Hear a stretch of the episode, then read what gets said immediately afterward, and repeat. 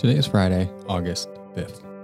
The title for our devotional is Gratitude and Use. Today, let's explore our application to God's gracious gifts. The application is similar to an appropriate response to any gift gratitude and use. As I've thoroughly emphasized this week, a gift is not something that we have earned. It is something graciously given without any reference to earning. The appropriate response to something that we did not earn, then, is simply gratitude. This is again why we must clearly distinguish between a gift and a wage. If we earn something, no gratitude is needed.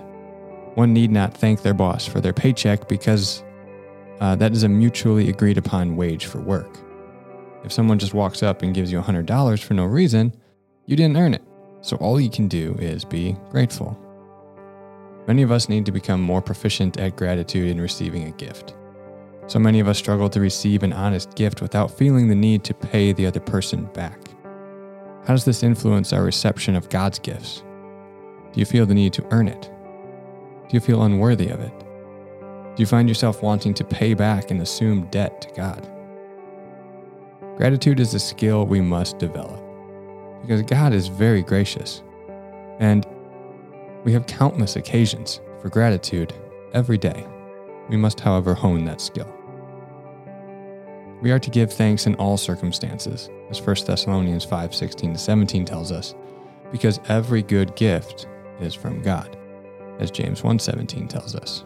So again, we must become more proficient in gratitude and accepting gifts. This is something that the church community can help one another with, that as we continue to be gracious and generous and kind to one another, we can hone our skills of gratitude and thankfulness. The second thing we ought to do with a gift is to use it for its intended purpose. This almost seems too obvious that it don't need, doesn't need to be stated, but I think it does. This is a way to honor the gift giver.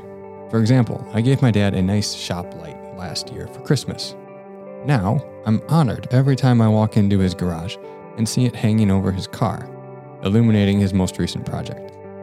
Alternatively, it would be disappointing to walk into his garage and see the light buried in a box and covered in dust, not having been used since December. So, appropriate use of the gifts that God has given us, given us brings honor to Him. To not use His gift is at best disappointing to Him and at worst an insult to Him. Jesus illustrates this in the parable of the talents, which I've included in the additional content below. It's a bit lengthy, but we're going to read Matthew 25, 14 to 30.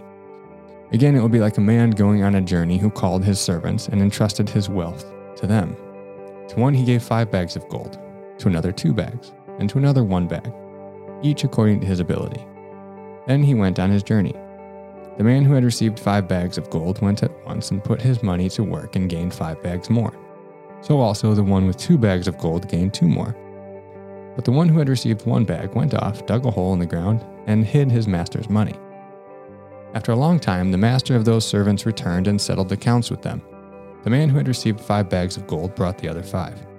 Master, he said, you entrusted me with five bags of gold. See, I have gained five more. His master replied, Well done, good and faithful servant. You have been faithful with a few things, I will put you in charge of many things. Come and share your master's happiness. The man with two bags of gold also came. Master, he said, you entrusted me with two bags of gold. See, I have gained two more. His master replied, Well done, good and faithful servant. You have been faithful with a few things, I will put you in charge of many things. Come and share your master's happiness. Then the man who had received one bag of gold came. Master, he said, I knew that you are a hard man, harvesting where you have not sown and gathering where you have not scattered seed. So I was afraid and went out and hid your gold in the ground. See, here is what belongs to you.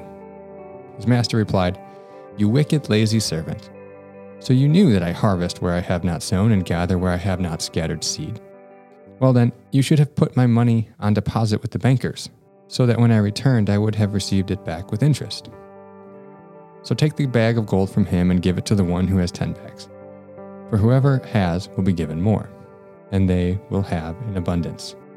Whoever does not have, even what they have, will be taken from them. And throw that worthless servant outside, into the darkness, where there is weeping and gnashing of teeth. The big picture point of this parable of the talents is to use the gifts of God in order to bring fruit, to produce fruit for his kingdom, to not just bury them. For reflection time today, I want to invite you to just reflect on a few simple questions. One is your default disposition one of gratitude to God for his gifts? Or is there any sense in your heart of earning the gifts that God has given you, and therefore reducing your gratitude? If in your reflection you find any entitlement for the gifts of God's grace, be sure to repent and respond with gratitude. Second, are you aware of the gifts that God has given you? As we go throughout the rest of this campaign, we'll be exploring this further, but just, just on a baseline level, do you have any sense of the gifts that God has given you to do His work of ministry? Third, are you making use of the gifts that God has given you for the edification of the church? Again, we'll explore this further, but one of the most honoring things that we can do with the gifts that God has given us is to use them. We don't want to bury the talents in the ground.